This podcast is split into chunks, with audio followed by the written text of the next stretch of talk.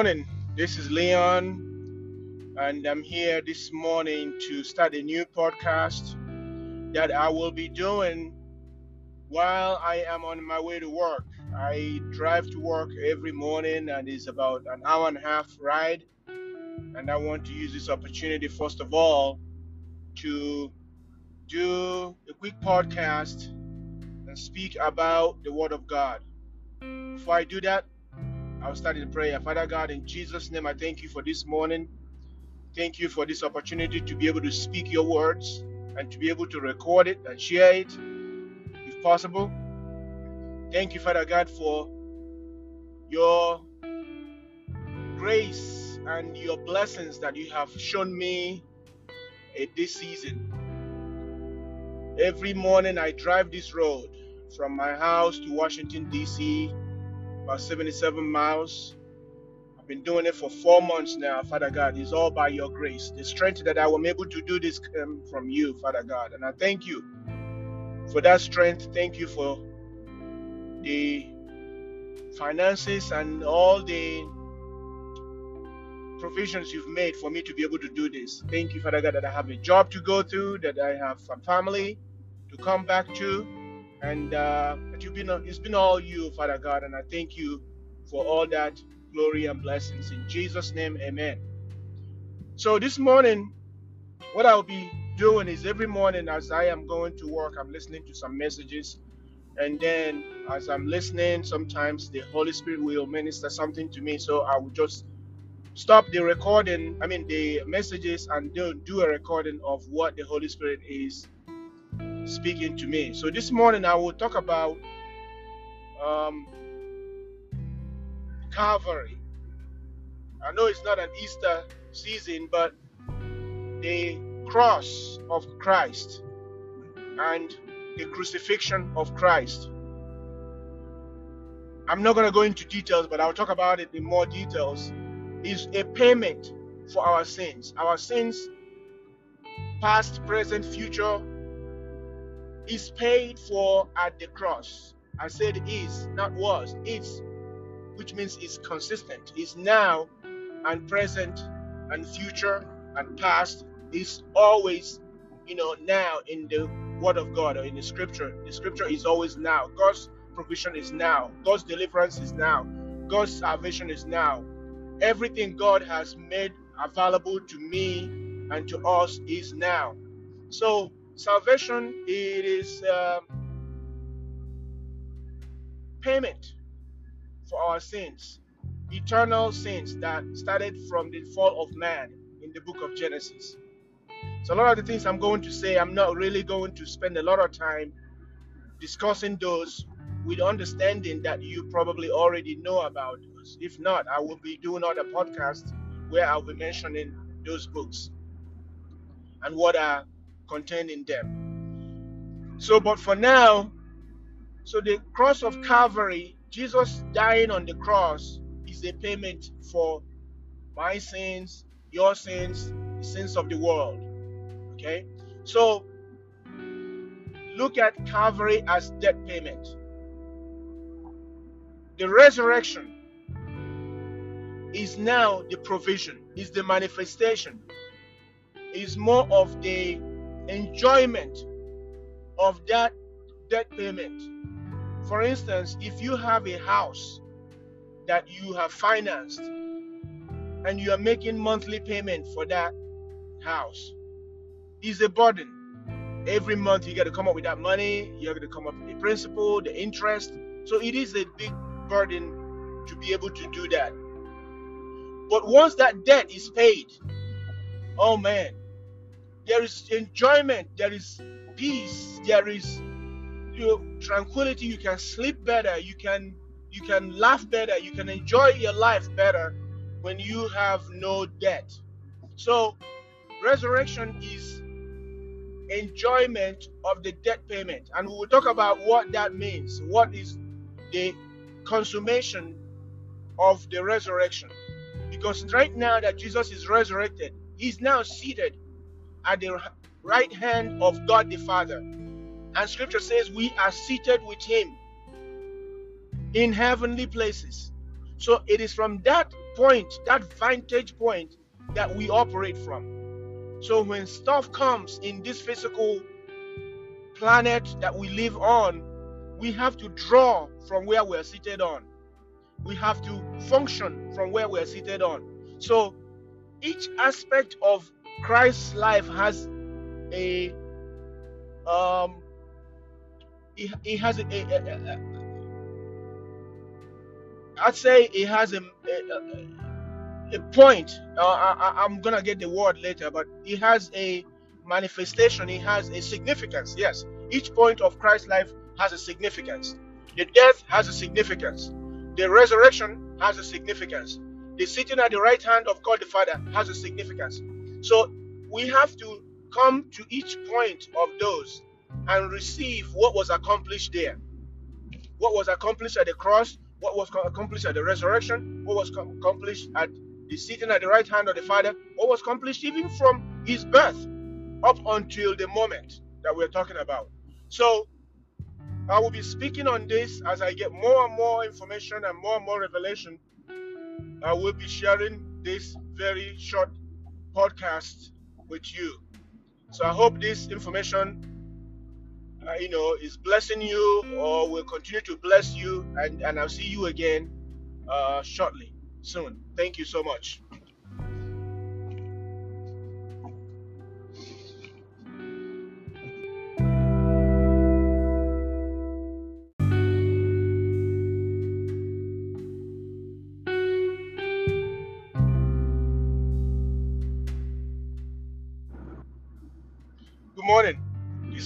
Again, coming to you as I commute every morning.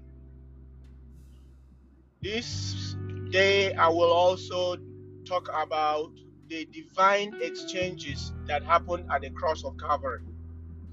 The divine exchanges that happened at the cross of Calvary.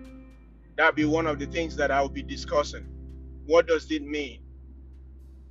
What is the significance, like I spoke earlier, of the cross of Calvary? What happened at the cross? So we will take this episode by episode. So we will start with the life of Christ, and then we'll talk about his ministry. Then we will talk about his betrayal. We will talk about his crucifixion. We will talk about what happened from the time he was crucified to the time he was resurrected. Then we will talk about his resurrection. And then we talk about his ascension. And then we talk about now that he's seated at the right hand of God the Father. So when we get to the crucifixion of Christ on that cross at Calvary, we will speak about the exchanges that took place at that cross, the exchanges that took place. What what is the significance of that? What did he accomplish? Why was it necessary for him to go to the cross? You will see that it was necessary for him to go to the cross to make a divine exchange, to receive something that he was not worthy of receiving, and to deliver to us something that we were not even worthy of receiving. So there was an exchange, and only him could make that exchange. God the Father has already, from time before the foundation of the earth, made it possible for that divine exchange to happen. And that's why when we talk about God is omnipotent, omniscient, omnipresent, it talks about the fact that He's an all knowing God. So even before He set the foundation of the earth, He's already proposed in Christ to make those divine exchanges, knowing fully well that the day will come that it will be necessary and required for that divine exchange to take place. So I'll be speaking about that. So I look forward to you going with me on this journey, and I'll see you then. Thank you so much.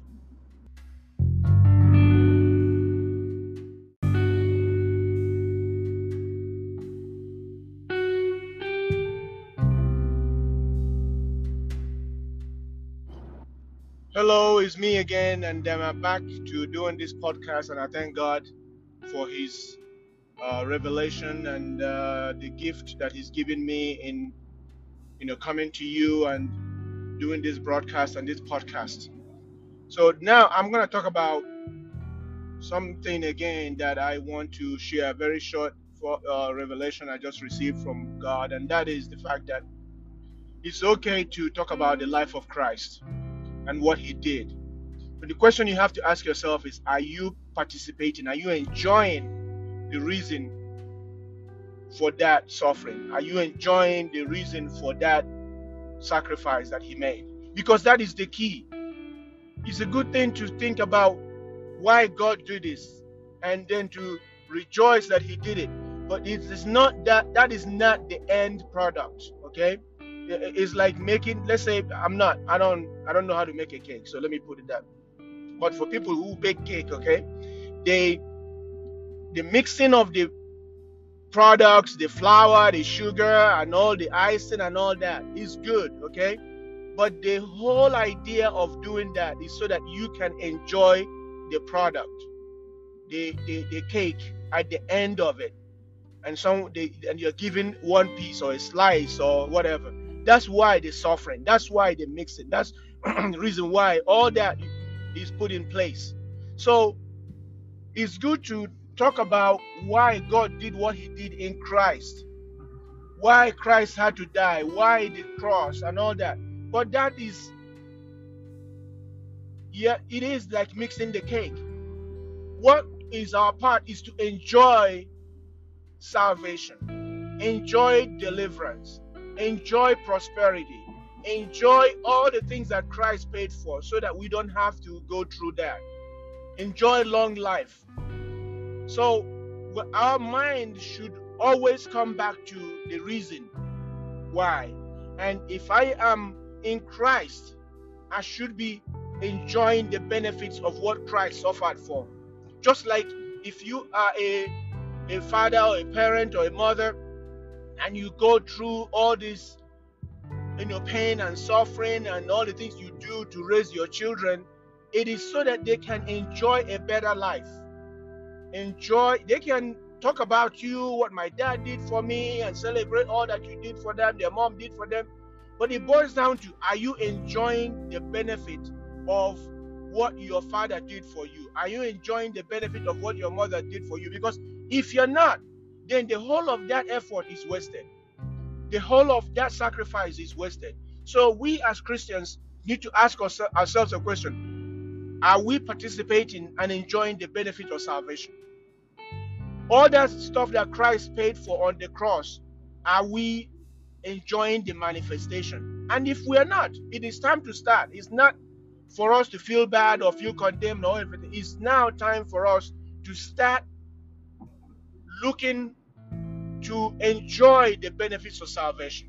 And the benefits of salvation are numerous, and it's all inside the scriptures and inside the Bible. So I'll be going through the benefits of salvation so that we can participate in the enjoyment and in the fulfillment and in the manifestation of those.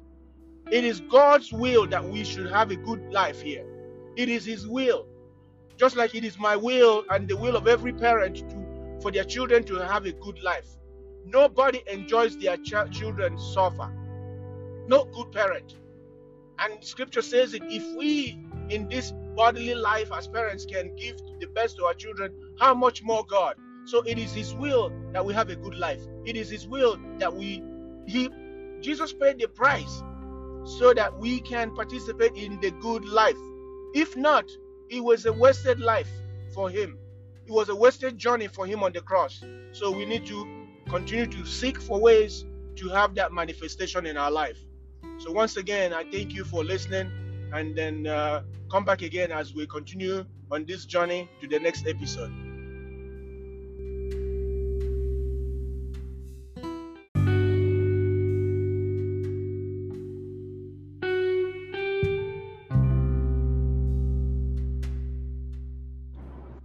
Hello, good morning. It's me again, coming to you on this podcast live.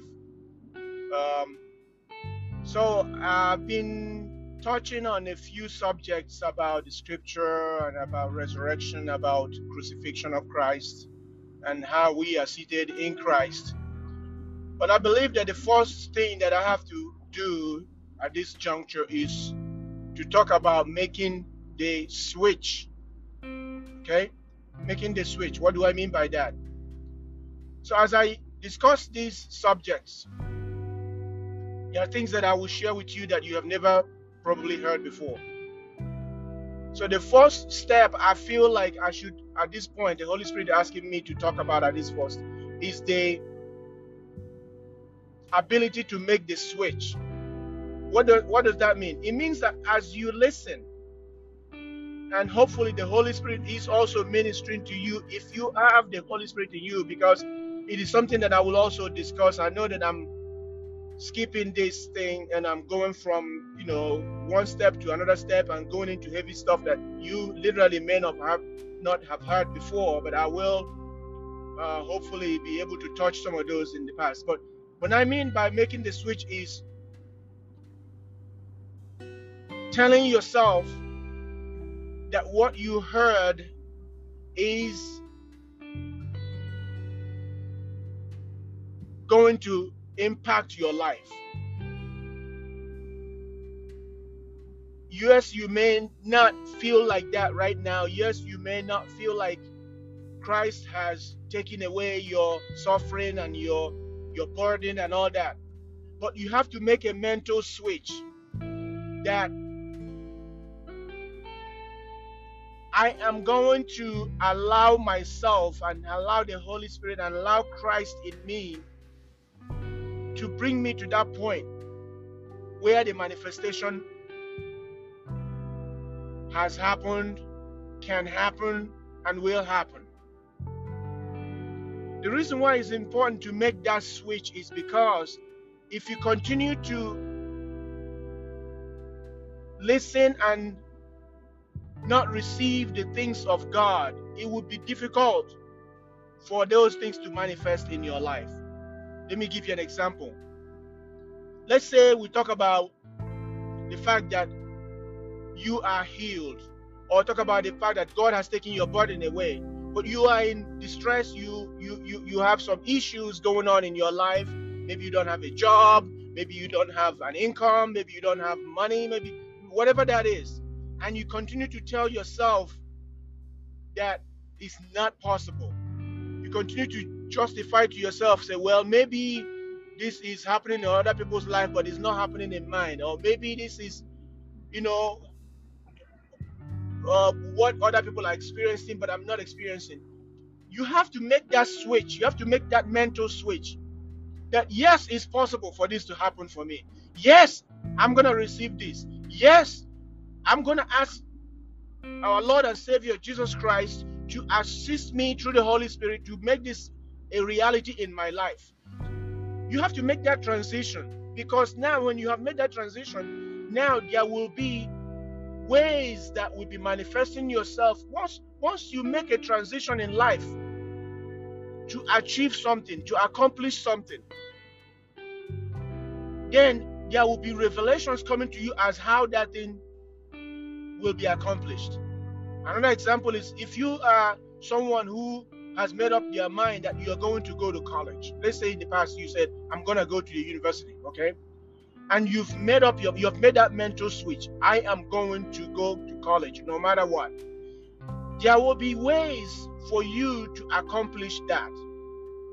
Whatever you have made a mental switch to accomplish, Christ in you and the Holy Spirit will now begin to reveal to you ways that those things will be accomplished in your life. Because until you make that mental switch, you're not going to be able to receive it. And if you don't receive it, you're not going to be able to look for ways. And the ways of the that those things will come to pass in your life will not be revealed to you, will not manifest in your life. So that's why I think it's important as you listen that the first thing you do, and we're gonna pray, and I will pray that you make that first and initial switch which he said, Christ in me, the hope of all glory. And say, Lord Jesus Christ, I know right now it doesn't look like it's possible. I know right now it doesn't look like I am experiencing any joy. I know right now it doesn't look like I'm experiencing any hope, any um, of these things that are being discussed doesn't look like it will ever come in my life. But I, by faith, receive this for myself. I agree that it's possible. I agree that I can be delivered. I agree that I can have joy. I agree that these things are possible in my life. Now show me how. Through the Holy Spirit, show me how I can these things can manifest. Show me how these things can be possible. Assist me to be able to participate or partake in these areas. Assist me in able to be delivered from this sickness and disease, from these afflictions. All those things now will begin to manifest in your life as you continue that journey and continue to ask for it and continue to receive it. You will see that it will come and manifest itself in your life. Why? Because you've made that mental switch. It is important. Sometimes I think we delve so much into the spiritual and we don't, first of all, ask people to say, Have you really changed the way you're thinking about this? Have you prayed for God through Christ to help you change the way you're thinking about this? Are you still saying in your mind, you may not be saying it vocally, you may not be verbalizing it, but are you saying in your mind, is it, is it really possible? Is it really for me? Am I gonna ever get out of these things? You have all. You, if you continue to think those thoughts and continue to think those thoughts and continue to share those thoughts with yourself inside of you, it's gonna be very difficult. I can tell you that much. It's gonna be very, very difficult for you to come out of that which you are going through. So I pray this morning that the first thing that you will do is say yes. Yes to all the things that you've heard. Yes to the things that you are going to hear. Yes to the fact that it's possible for these things to manifest in your life. And stick with it. And ask for joy. And ask for peace. Even in the midst of this turmoil you are going through, you ask for peace.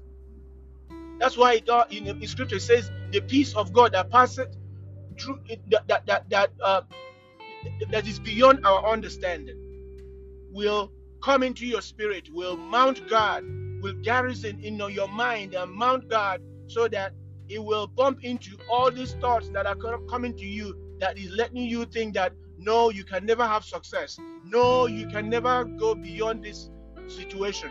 All that. You have to be able to flush that out through the word of God and then allow Him to build you back up. So, my prayer for you this morning is that you make that switch and let the Holy Spirit help you to now begin to put new thoughts in you, put new ideas in you, put new beliefs in you, put new joy in you, new peace in you as we go through, this and as we take this journey. So, once again, I thank you for listening and God bless.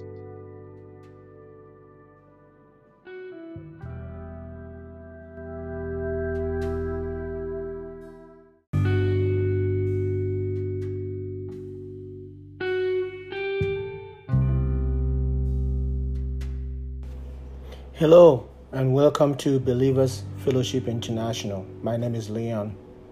I welcome you to this broadcast. Today, in this premiere episode of my podcast, I want to talk about the power of the blood of Jesus Christ. Now, I know this is a subject that has been taught so many different ways and a lot of people may think that they know what I'm going to talk about right now, but they don't. This is a revelation of the Holy Spirit about the blood of Jesus Christ. First of all, before I get into it, one of the things I've discovered studying this is that the blood, blood in itself, is a spiritual organ, is a spiritual part of creation. The reason is because if you look at the blood, it is one of those things that man has been has been unable or man has not been able to create. That's why people donate blood. you can't manufacture blood. That's why we donate blood so that it can be transfused to others. You cannot manufacture blood in a lab, and there's no substitute for blood. So, that in itself is such a powerful, powerful thing. Secondly, the blood. I know in the book of Genesis, it said that life is in the blood. And it is such also a powerful thing because a tiny drop of blood, when it's analyzed, can give the history of the life of every living being on this planet. Blood is what we use to discover what's going on with the human body. Every aspect of the human body can be analyzed by a sample of blood.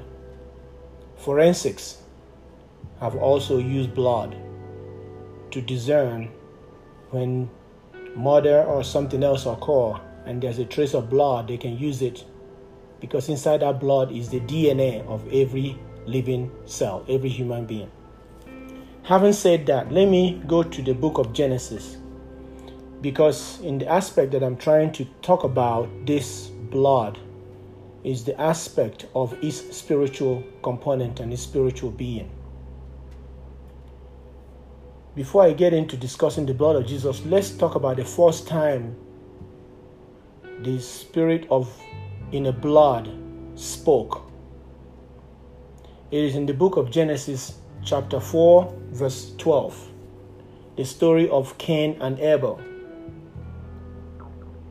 I know everybody knows that story, so I'm not going to go too much into the story, but I will start from where it says, Actually, I will go back a little bit to verse 9. That's where it starts. And the Lord said unto Cain, Where is Abel thy brother? And he said, I know not. Am I my brother's keeper? And he, the Lord, said, What hast thou done? Now watch this statement. The voice of thy brother's blood crieth unto me from the ground. Blood cries Abel's blood cried all the way from this physical planet onto heaven, onto the throne of God. That's a powerful thing. The voice of thy brother's blood cried unto me from the ground. So the blood has a voice, a spiritual voice. And it is that voice that still speaketh. Even when analysis is done here, the blood speaks of everything concerning an individual. He said, And now art thou cursed from the earth, which had opened her mouth to receive thy brother's, thy brother's blood from thy hand. See, this is the consequence of that. Now he says, When thou tillest the ground, it shall not henceforth yield unto thee strength. A fugitive and a vagabond thou shalt be on the earth. So, because of the spilling of Abel's blood, it caused a curse on Cain.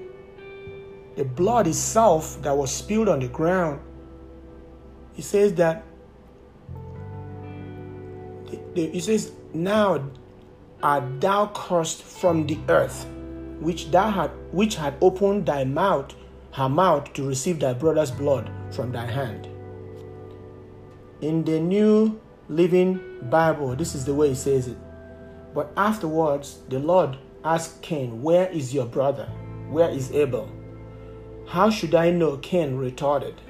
Am I supposed to keep track of him wherever he goes? But the Lord said, Your brother's blood calls to me from the ground. What have you done? You are thereby banished from this ground which you have defiled with your brother's blood. No longer will it yield crops for you, even if you toil on it forever. From now, you will be a fugitive and a tramp upon the earth, wandering from place to place. That is what that blood, spiritual blood, it brought curse unto Cain. Now, the reason why I wanted to say that is because the blood of Jesus Christ in another realm, in another dimension, removed the curse. That innocent blood of Christ removed the curse. In the Gospels, during the death of Christ, when his blood was shed and it dropped on the ground, the whole planet became clean. The whole planet was riddled with curse before that time. But as soon as that blood dropped on the physical planet, the earth was cleansed. So, because of his blood, we are restored. The curse was removed by the blood of Christ. In the book of Hebrews, chapter 11, verse 4, I'll read that. Book of Hebrews, chapter 11, verse 4. He says,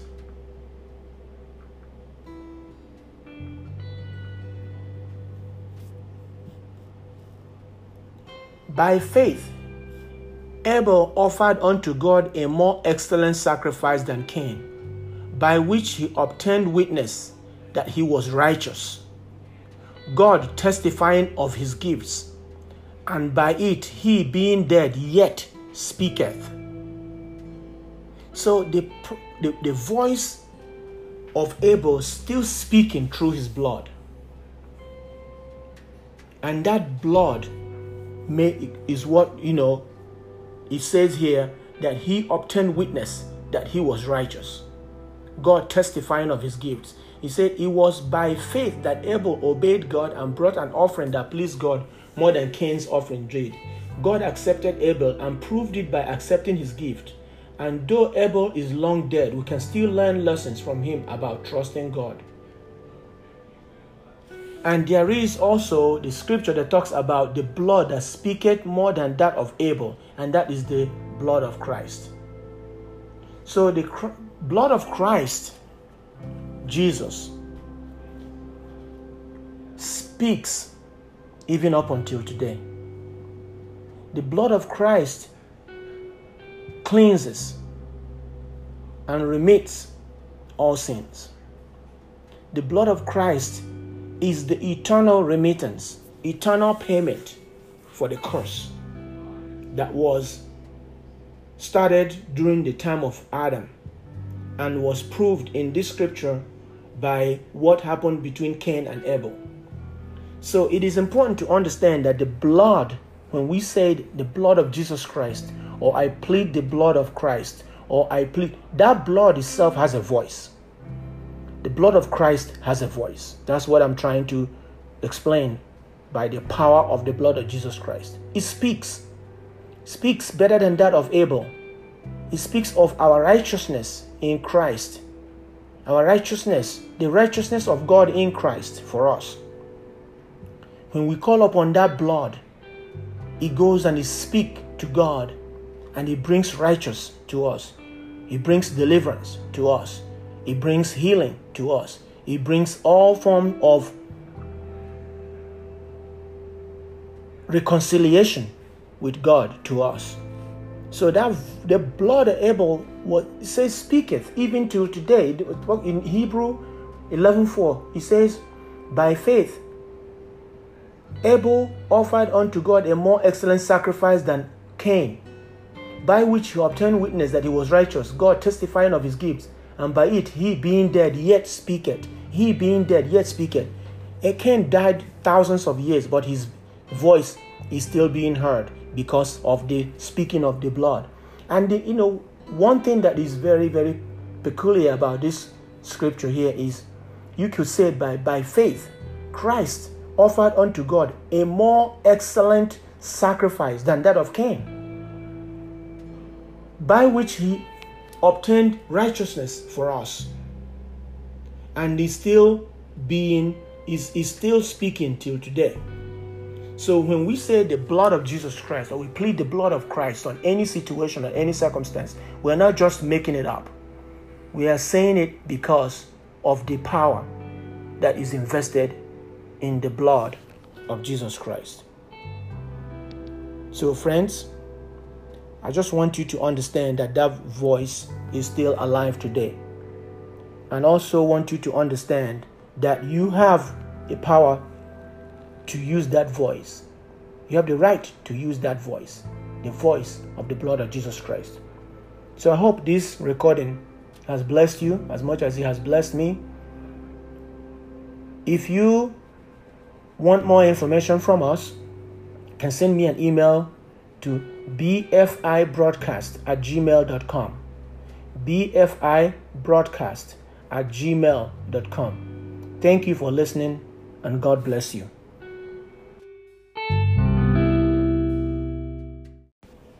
Hello and welcome to Believers Fellowship International. My name is Leon. I welcome you to this broadcast.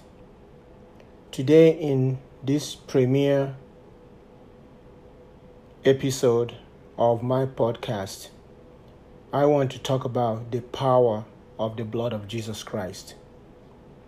Now, I know this is a subject that has been taught so many different ways, and a lot of people may think that they know what I'm going to talk about right now, but they don't. This is a revelation of the Holy Spirit about the blood of Jesus Christ. First of all, before I get into it, one of the things I've discovered studying this is that the blood, blood in itself, is a spiritual organ, is a spiritual part of creation. The reason is because if you look at the blood, it is one of those things that man has been has been unable or man has not been able to create.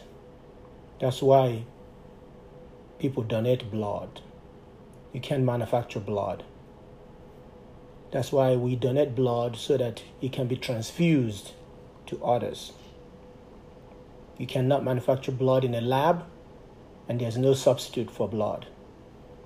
So, that in itself is such a powerful, powerful thing. Secondly, the blood. I know in the book of Genesis, it said that life is in the blood. And it is such also a powerful thing because a tiny drop of blood, uh, when it's analyzed, can give the history of the life of every living being on this planet. Blood is what we use to discover what's going on with the human body. Every aspect of the human body can be analyzed by a sample of blood. Forensics have also used blood to discern when murder or something else occur and there's a trace of blood, they can use it because inside that blood is the DNA of every living cell, every human being. Having said that, let me go to the book of Genesis because, in the aspect that I'm trying to talk about, this blood is the aspect of its spiritual component and its spiritual being. Before I get into discussing the blood of Jesus, let's talk about the first time the spirit of in a blood spoke. It is in the book of Genesis, chapter 4, verse 12. The story of Cain and Abel. I know everybody knows that story, so I'm not going to go too much into the story, but I'll start from where it says, Actually, I'll go back a little bit to verse 9. That's where it starts. And the Lord said unto Cain, Where is Abel thy brother? And he said, I know not. Am I my brother's keeper? And he, the Lord, said, What hast thou done? Now, watch this statement. The voice of thy brother's blood crieth unto me from the ground. The blood cries. Abel's blood cried all the way from this physical planet onto heaven, onto the throne of God. That's a powerful thing. The voice of thy brother's blood crieth unto me from the ground. So the blood has a voice, a spiritual voice. And it is that voice that still speaketh, even when analysis is done here. The blood speaks of everything concerning an individual. He said, And now art thou cursed from the earth, which had opened her mouth to receive thy brother's, thy brother's blood from thy hand. See, this is the consequence of that. Now he says, When thou tillest the ground, it shall not henceforth yield unto thee strength. A fugitive and a vagabond thou shalt be on the earth. So, because of the spilling of Abel's blood, it caused a curse on Cain. The blood itself that was spilled on the ground, he says that, he says, Now art thou cursed from the earth, which thou had, which had opened thy mouth, her mouth to receive thy brother's blood from thy hand. In the New Living Bible, this is the way he says it. But afterwards, the Lord asked Cain, Where is your brother? Where is Abel? How should I know? Cain retorted. Am I supposed to keep track of him wherever he goes? But the Lord said, Your brother's blood calls to me from the ground. What have you done? You are thereby banished from this ground which you have defiled with your brother's blood. No longer will it yield crops for you, even if you toil on it forever. From now, you will be a fugitive and a tramp upon the earth, wandering from place to place. That is what that blood, spiritual blood, it brought curse unto Cain. Now, the reason why I wanted to say that is because the blood of Jesus Christ in another realm, in another dimension, removed the curse. That innocent blood of Christ removed the curse. In the Gospels, during the death of Christ, when his blood was shed and it dropped on the ground, the whole planet became clean. The whole planet was riddled with curse before that time. But as soon as that blood dropped on the physical planet, the earth was cleansed. So, because of his blood, we are restored. The curse was removed by the blood of Christ. In the book of Hebrews, chapter 11, verse 4, I'll read that.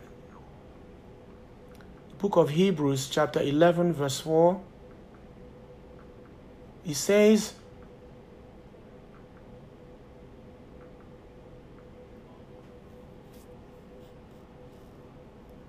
By faith, Abel offered unto God a more excellent sacrifice than Cain, by which he obtained witness that he was righteous God testifying of his gifts, and by it he being dead yet speaketh.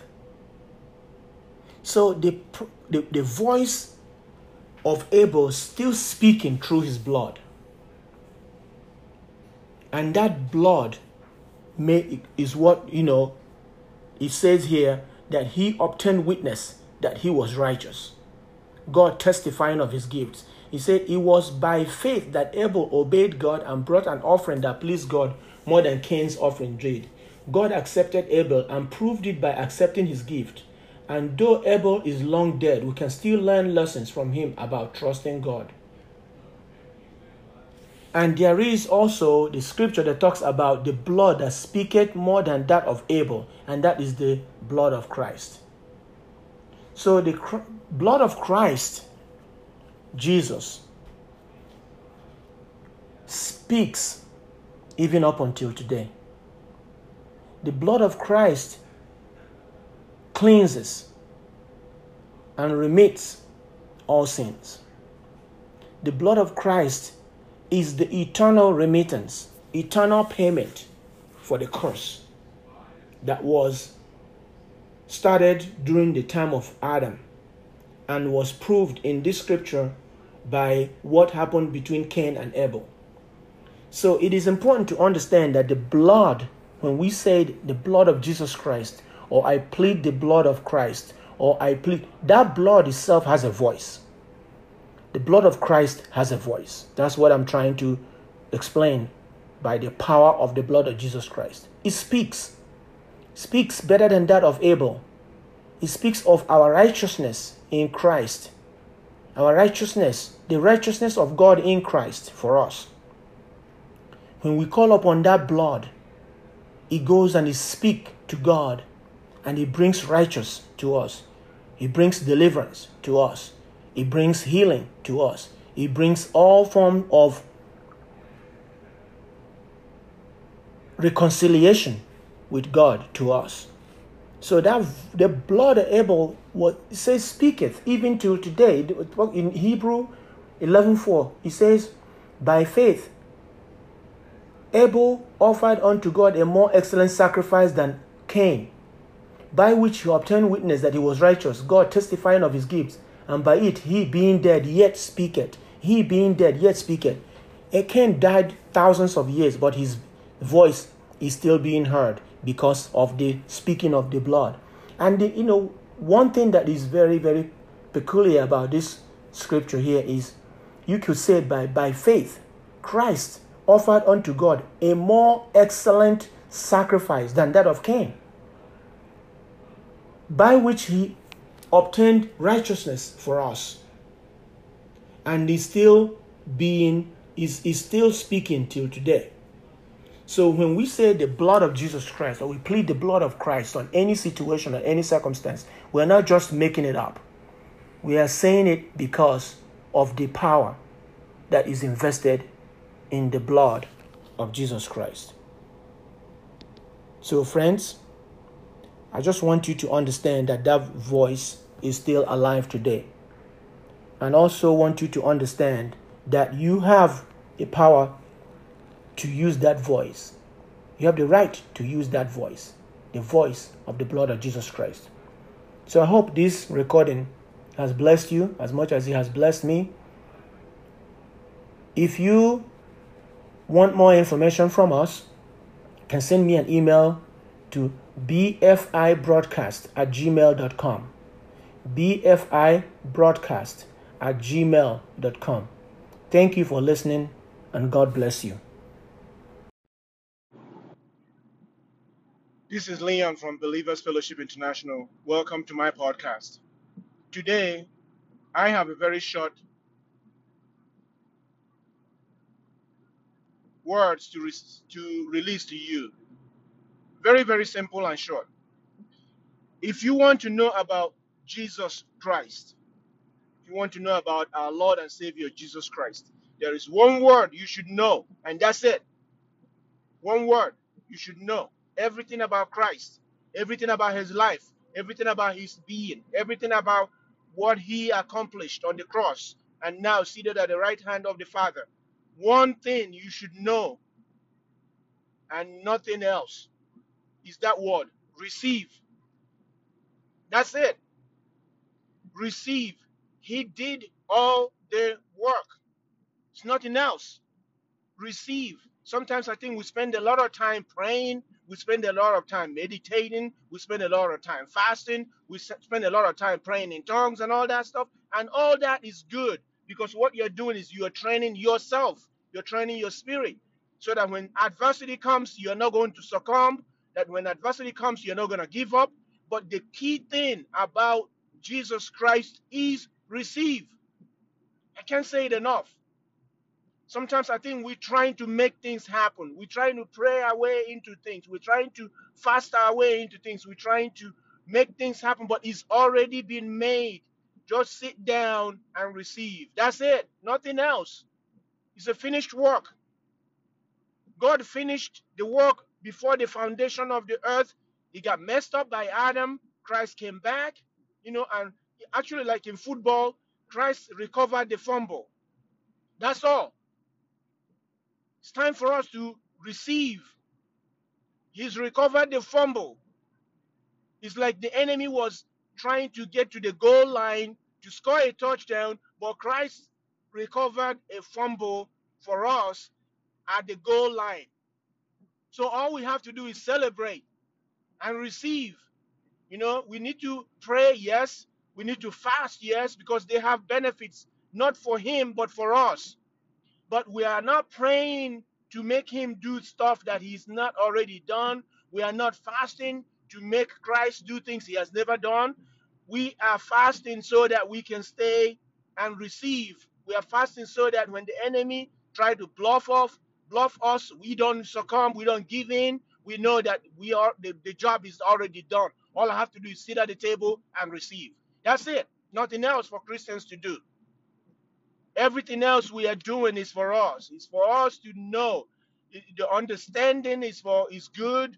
Is for for you when you get into difficult situations or stress or you know environmental issues come in our lives. We know that the battle has already been won. That's why we pray. That's why we fast. That's why we meditate. That's why we read the scripture. But none of that is for us to be able to move anything. We can't move anything. Everything has already been moved. So all we are doing, or all we're supposed to be doing, is just rest and receive. Hallelujah. Rest and receive. That is today's podcast, and I'll continue to talk about it. We our job is to rest and receive. Amen. Thank you, Jesus. Hello, and welcome to Believers Fellowship International. My name is Leon. I welcome you to this broadcast. Today, in this premiere episode of my podcast, I want to talk about the power of the blood of Jesus Christ. Now, I know this is a subject that has been taught so many different ways, and a lot of people may think that they know what I'm going to talk about right now, but they don't. This is a revelation of the Holy Spirit about the blood of Jesus Christ. First of all, before I get into it, one of the things I've discovered studying this is that the blood, blood in itself, is a spiritual organ, is a spiritual part of creation. The reason is because if you look at the blood, it is one of those things that man has been has been unable or man has not been able to create. That's why people donate blood. You can't manufacture blood. That's why we donate blood so that it can be transfused to others. You cannot manufacture blood in a lab, and there's no substitute for blood. So, that in itself is such a powerful, powerful thing. Secondly, the blood. I know in the book of Genesis, it said that life is in the blood. And it is such also a powerful thing because a tiny drop of blood when it's analyzed, can give the history of the life of every living being on this planet. Blood is what we use to discover what's going on with the human body. Every aspect of the human body can be analyzed by a sample of blood. Forensics have also used blood to discern when murder or something else occur and there's a trace of blood, they can use it because inside that blood is the DNA of every living cell, every human being. Having said that, let me go to the book of Genesis because in the aspect that I'm trying to talk about this blood is the aspect of its spiritual component and its spiritual being before I get into discussing the blood of Jesus, let's talk about the first time the spirit of in a blood spoke. It is in the book of Genesis, chapter 4, verse 12. The story of Cain and Abel. I know everybody knows that story, so I'm not going to go too much into the story, but I will start from where it says, Actually, I will go back a little bit to verse 9. That's where it starts. And the Lord said unto Cain, Where is Abel thy brother? And he said, I know not. Am I my brother's keeper? And he, the Lord, said, What hast thou done? Now, watch this statement. The voice of thy brother's blood crieth unto me from the ground. The blood cries. Abel's blood cried all the way from this physical planet onto heaven, onto the throne of God. That's a powerful thing. The voice of thy brother's blood cried unto me from the ground. So the blood has a voice, a spiritual voice. And it is that voice that still speaketh, even when analysis is done here the blood speaks of everything concerning an individual. He said, And now art thou cursed from the earth, which had opened her mouth to receive thy brother's, thy brother's blood from thy hand. See, this is the consequence of that. Now he says, When thou tillest the ground, it shall not henceforth yield unto thee strength. A fugitive and a vagabond thou shalt be on the earth. So, because of the spilling of Abel's blood, it caused a curse on Cain. The blood itself that was spilled on the ground, he says that, he says, Now art thou cursed from the earth, which thou had, which had opened thy mouth, her mouth to receive thy brother's blood from thy hand. In the New Living Bible, this is the way it says it. But afterwards, the Lord asked Cain, Where is your brother? Where is Abel? How should I know? Cain retorted. Am I supposed to keep track of him wherever he goes? But the Lord said, Your brother's blood calls to me from the ground. What have you done? You are thereby banished from this ground which you have defiled with your brother's blood. No longer will it yield crops for you, even if you toil on it forever. From now, you will be a fugitive and a tramp upon the earth, wandering from place to place. That is what that blood, spiritual blood, it brought curse unto Cain. Now, the reason why I wanted to say that is because the blood of Jesus Christ in another realm, in another dimension, removed the curse. The innocent blood of Christ removed the curse. In the Gospels, during the death of Christ, when his blood was shed and it dropped on the ground, the whole planet became clean. The whole planet was riddled with curse before that time. But as soon as that blood dropped on the physical planet, the earth was cleansed. So, because of his blood, we are restored. The curse was removed by the blood of Christ. In the book of Hebrews, chapter 11, verse 4, I'll read that. Book of Hebrews, chapter 11, verse 4. It says,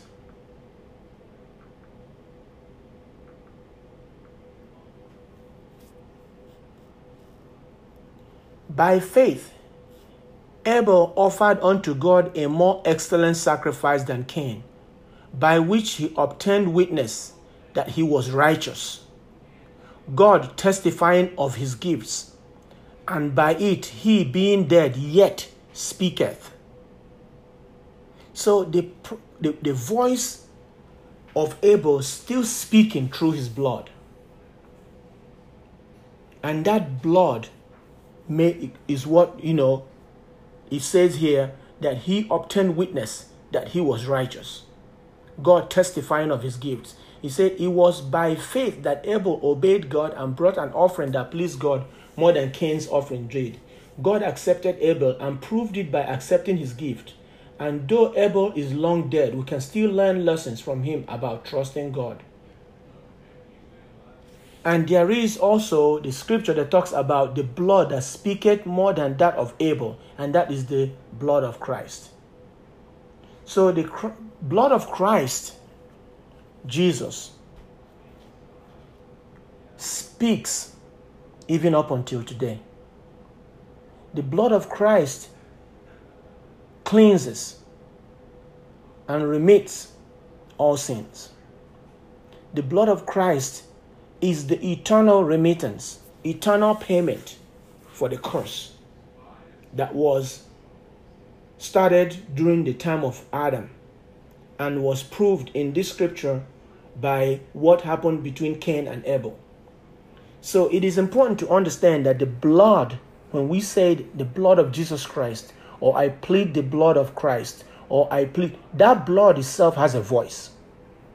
The blood of Christ has a voice. That's what I'm trying to explain by the power of the blood of Jesus Christ. It speaks, speaks better than that of Abel. It speaks of our righteousness in Christ.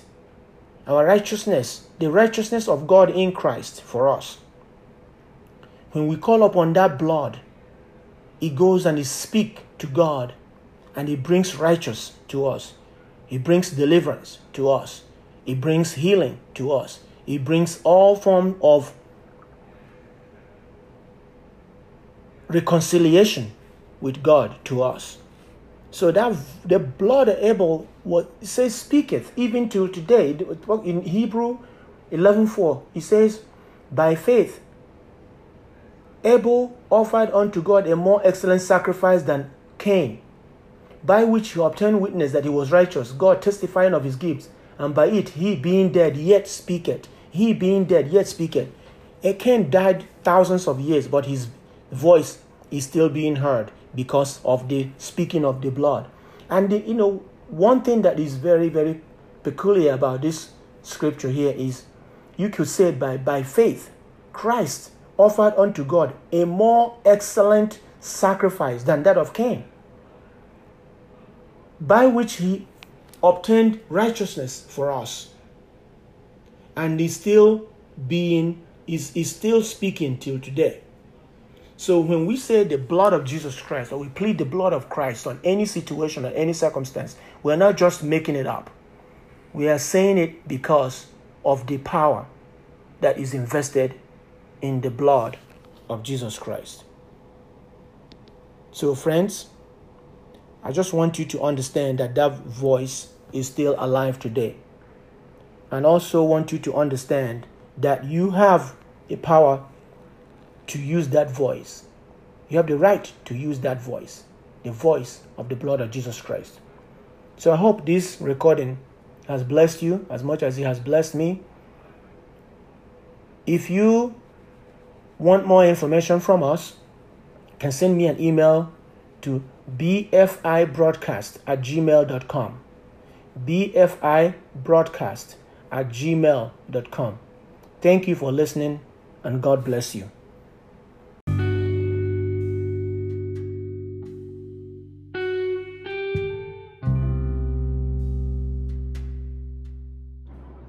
Hello, good morning. It's me again, coming to you on this podcast live. Um, so, I've been touching on a few subjects about the scripture and about resurrection, about crucifixion of Christ, and how we are seated in Christ. But I believe that the first thing that I have to do at this juncture is to talk about making the switch. Okay? Making the switch. What do I mean by that? So, as I discuss these subjects, there are things that I will share with you that you have never probably heard before. So, the first step I feel like I should, at this point, the Holy Spirit asking me to talk about at this first is the ability to make the switch. What, do, what does that mean? It means that as you listen, and hopefully the Holy Spirit is also ministering to you if you have the Holy Spirit in you, because it is something that I will also discuss. I know that I'm skipping this thing and I'm going from, you know, one step to another step and going into heavy stuff that you literally may not have not have heard before, but I will uh, hopefully be able to touch some of those in the past. But what I mean by making the switch is telling yourself that what you heard is going to impact your life. Yes, you may not feel like that right now. Yes, you may not feel like Christ has taken away your suffering and your your burden and all that. But you have to make a mental switch that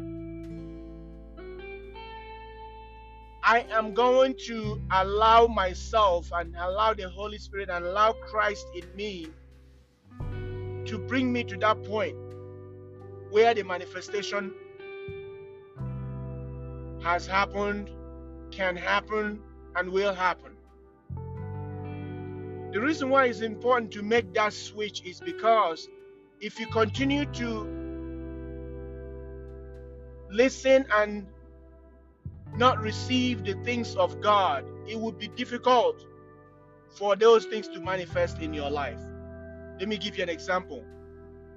Let's say we talk about the fact that you are healed, or talk about the fact that God has taken your burden away, but you are in distress, you you you you have some issues going on in your life. Maybe you don't have a job, maybe you don't have an income, maybe you don't have money, maybe whatever that is.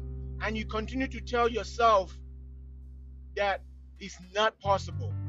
You continue to justify to yourself, say, well, maybe this is happening in other people's life, but it's not happening in mine. Or maybe this is, you know, uh, what other people are experiencing, but I'm not experiencing. You have to make that switch. You have to make that mental switch that yes, it's possible for this to happen for me. Yes, I'm to receive this. Yes, I'm to ask our Lord and Savior Jesus Christ to assist me through the Holy Spirit to make this a reality in my life. You have to make that transition because now, when you have made that transition, now there will be ways that will be manifesting yourself once once you make a transition in life to achieve something to accomplish something then there will be revelations coming to you as how that thing will be accomplished another example is if you are someone who has made up their mind that you're going to go to college. Let's say in the past you said, I'm gonna go to the university, okay? And you've made up your you've made that mental switch. I am going to go to college no matter what. There will be ways for you to accomplish that. Whatever you have made a mental switch to accomplish, Christ in you and the Holy Spirit will now begin to reveal to you ways that those things will be accomplished in your life. Because until you make that mental switch, you're not going to be able to receive it. And if you don't receive it, you're not going to be able to look for ways. And the ways of the that those things will come to pass in your life will not be revealed to you, will not manifest in your life. So that's why I think it's important as you listen that the first thing you do, and we're gonna pray, and I will pray that you make that first and initial switch which he said, Christ in me, the hope of all glory. And said, Lord Jesus Christ, I know right now it doesn't look like it's possible. I know right now it doesn't look like I am experiencing any joy. I know right now it doesn't look like I'm experiencing any hope, any um, of these things that are being discussed doesn't look like it will ever come in my life. But I, by faith, receive this for myself. I agree that it's possible. I agree that I can be delivered. I agree that I can have joy. I agree that these things are possible in my life. Now show me how. Through the Holy Spirit, show me how I can these things can manifest. Show me how these things can be possible. Assist me to be able to participate or partake in these areas. Assist me in able to be delivered from this sickness and disease, from these afflictions. All those things now will begin to manifest in your life as you continue that journey and continue to ask for it and continue to receive it, you will see that it will come and manifest itself in your life. Why? Because you've made that mental switch. It is important. Sometimes I think we delve so much into the spiritual and we don't, first of all, ask people to say, Have you really changed the way you're thinking about this? Have you prayed for God through Christ to help you change the way you're thinking about this? Are you still saying in your mind, you may not be saying it vocally, you may not be verbalizing it, but are you saying in your mind, is it, is it really possible? Is it really for me? Am I gonna ever get out of these things? You have all. You, if you continue to think those thoughts and continue to think those thoughts and continue to share those thoughts with yourself inside of you, it's gonna be very difficult. I can tell you that much. It's gonna be very, very difficult for you to come out of that which you are going through. So I pray this morning that the first thing that you will do is say yes. Yes to all the things that you've heard. Yes to the things that you are going to hear. Yes to the fact that it's possible for these things to manifest in your life. And stick with it. And ask for joy. And ask for peace. Even in the midst of this turmoil you are going through, you ask for peace. That's why God, in the scripture says, the peace of God that passeth through that that that, that uh, that is beyond our understanding will come into your spirit, will mount guard, will garrison in your mind and mount guard so that it will bump into all these thoughts that are coming to you that is letting you think that no, you can never have success. No, you can never go beyond this situation. All that. You have to be able to flush that out through the word of God and then allow Him to build you back up. So, my prayer for you this morning is that you make that switch and let the Holy Spirit help you to now begin to put new thoughts in you, put new ideas in you, put new beliefs in you, put new joy in you, new peace in you as we go through, this and as we take this journey. So, once again, I thank you for listening and God bless.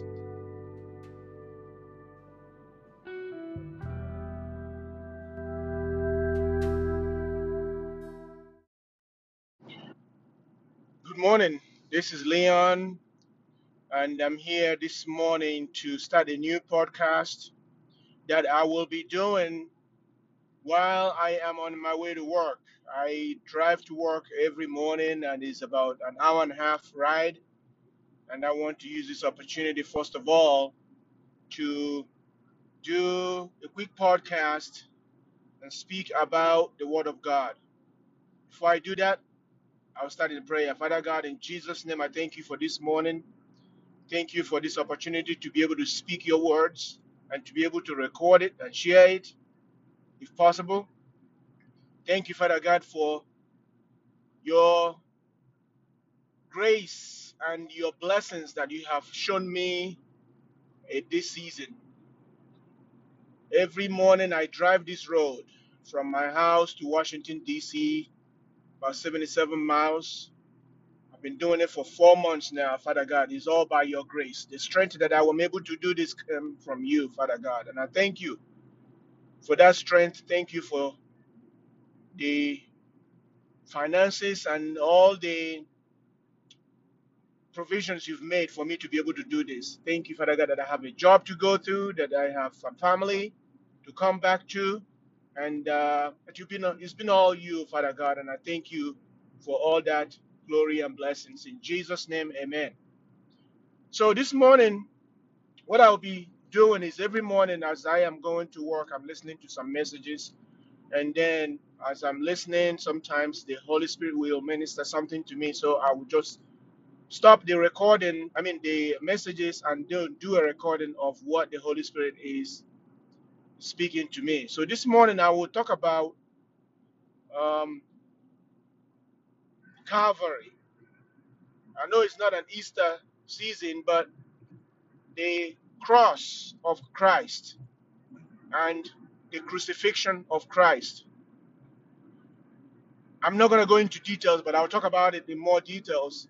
Is a payment for our sins. Our sins, past, present, future, is paid for at the cross. I said is, not was. It's, which means it's consistent. It's now and present and future and past. Is always, you know, now in the Word of God or in the Scripture. The Scripture is always now. God's provision is now. God's deliverance is now. God's salvation is now. Everything God has made available to me and to us is now. So salvation it is um, payment for our sins, eternal sins that started from the fall of man in the book of Genesis. So a lot of the things I'm going to say, I'm not really going to spend a lot of time discussing those with understanding that you probably already know about those. If not, I will be doing other podcasts where I'll be mentioning those books and what are contained in them. So, but for now, so the cross of Calvary, Jesus dying on the cross is a payment for my sins, your sins, the sins of the world. Okay? So look at Calvary as debt payment. The resurrection is now the provision, is the manifestation, is more of the enjoyment of that debt payment. For instance, if you have a house that you have financed and you are making monthly payment for that house, is a burden. Every month you got to come up with that money, you're going to come up with the principal, the interest. So it is a big burden to be able to do that.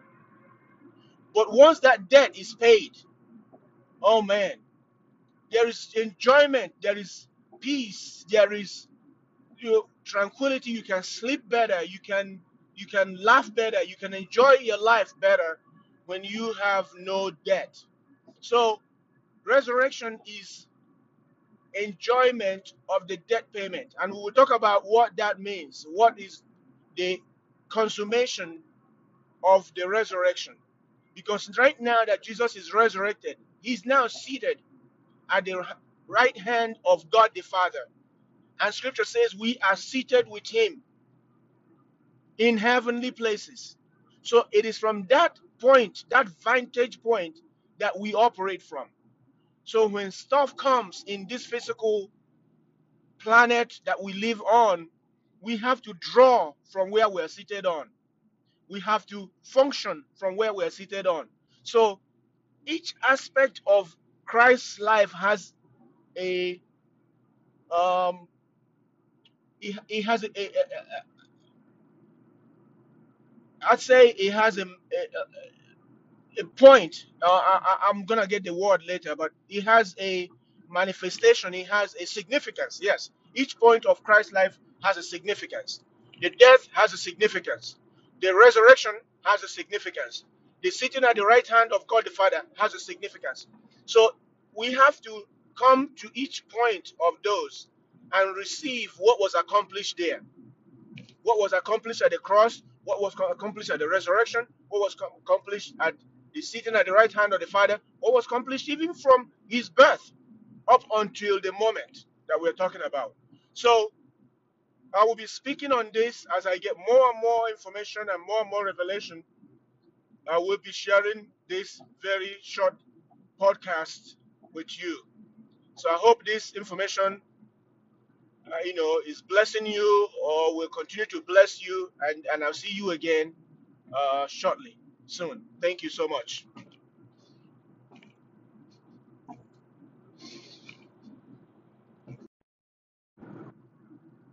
Good morning. This is Leon again, coming to you as I commute every morning. This day, I will also talk about the divine exchanges that happened at the cross of Calvary. The divine exchanges that happened at the cross of Calvary. That'll be one of the things that I will be discussing. What does it mean? What is the significance, like I spoke earlier, of the cross of Calvary? What happened at the cross? So we will take this episode by episode. So we will start with the life of Christ, and then we'll talk about his ministry. Then we will talk about his betrayal. We will talk about his crucifixion. We will talk about what happened from the time he was crucified to the time he was resurrected. Then we will talk about his resurrection. And then we talk about his ascension. And then we talk about now that he's seated at the right hand of God the Father. So when we get to the crucifixion of Christ on that cross at Calvary, we will speak about the exchanges that took place at that cross, the exchanges that took place. What what is the significance of that? What did he accomplish? Why was it necessary for him to go to the cross? You will see that it was necessary for him to go to the cross to make a divine exchange, to receive something that he was not worthy of receiving, and to deliver to us something that we were not even worthy of receiving. So there was an exchange, and only him could make that exchange. God the Father has already, from time before the foundation of the earth, made it possible for that divine exchange to happen. And that's why when we talk about God is omnipotent, omniscient, omnipresent, he talks about the fact that he's an all-knowing God. So even before he set the foundation of the earth, he's already proposed in Christ to make those divine exchanges, knowing fully well that the day will come that it will be necessary and required for that divine exchange to take place. So I'll be speaking about that. So I look forward to you going with me on this journey, and I'll see you then. Thank you so much.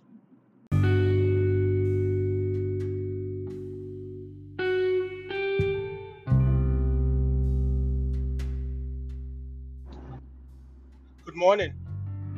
This is Leon from Believers Fellowship International speaking to you this morning. Today's devotion is called Not About Christ for Christ's sake,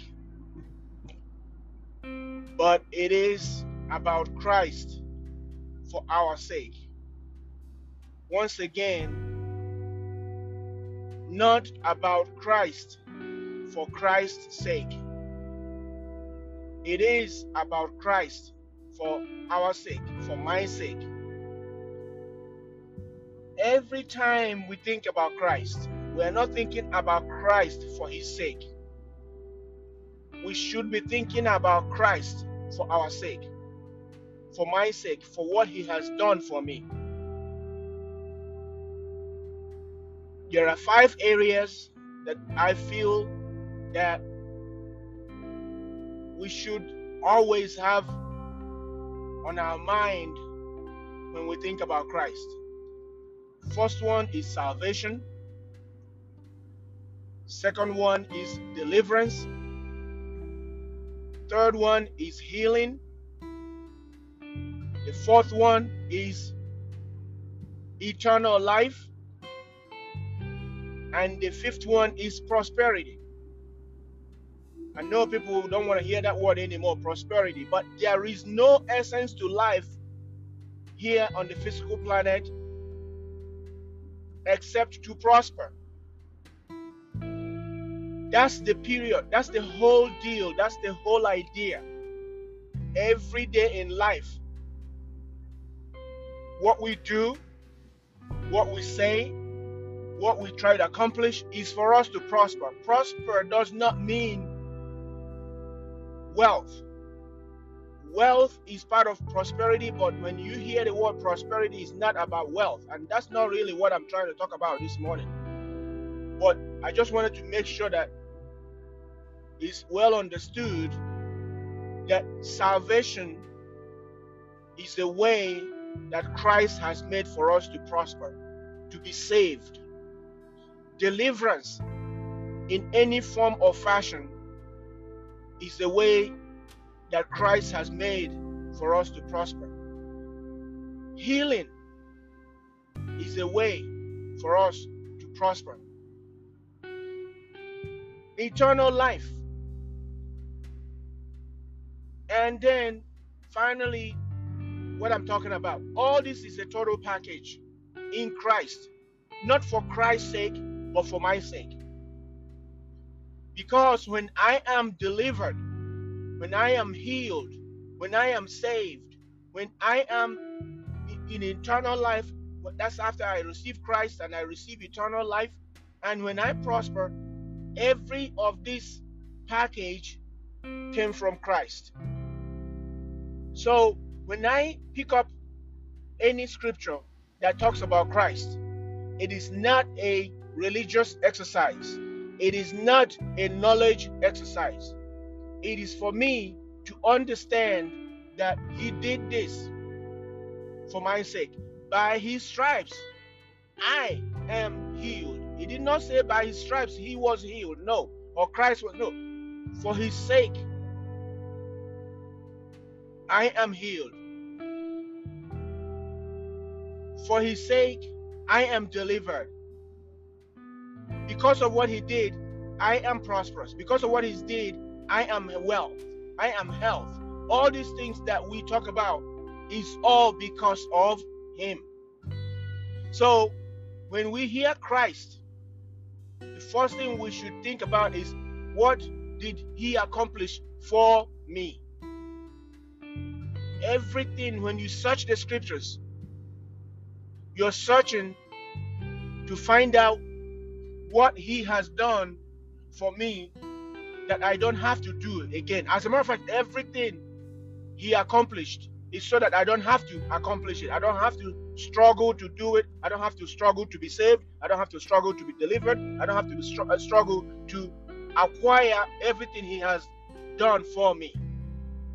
So it's important that when we think of him, we are also thinking of us because he did not come here to be crucified, treated, bruised, take the iniquities for his own sake. He came here to take all those iniquities for my sake. So he exchanged my hurt, my bruises for his. All that he was inflicted upon is for my sake.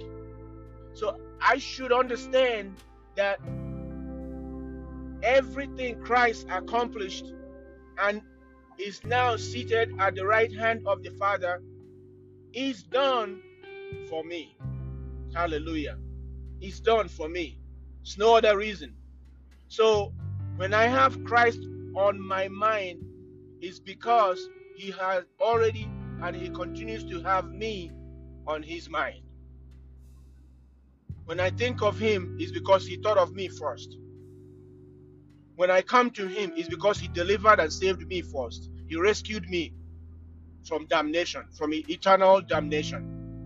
So that it should be at the core of everything we teach and preach is that he is always gonna be there thinking about me. It's all about me, basically. Hallelujah. So we're gonna talk more about that. So, but I wanted to put that in to your ears this morning that you will be blessed by listening to it. Amen. Thank you very much.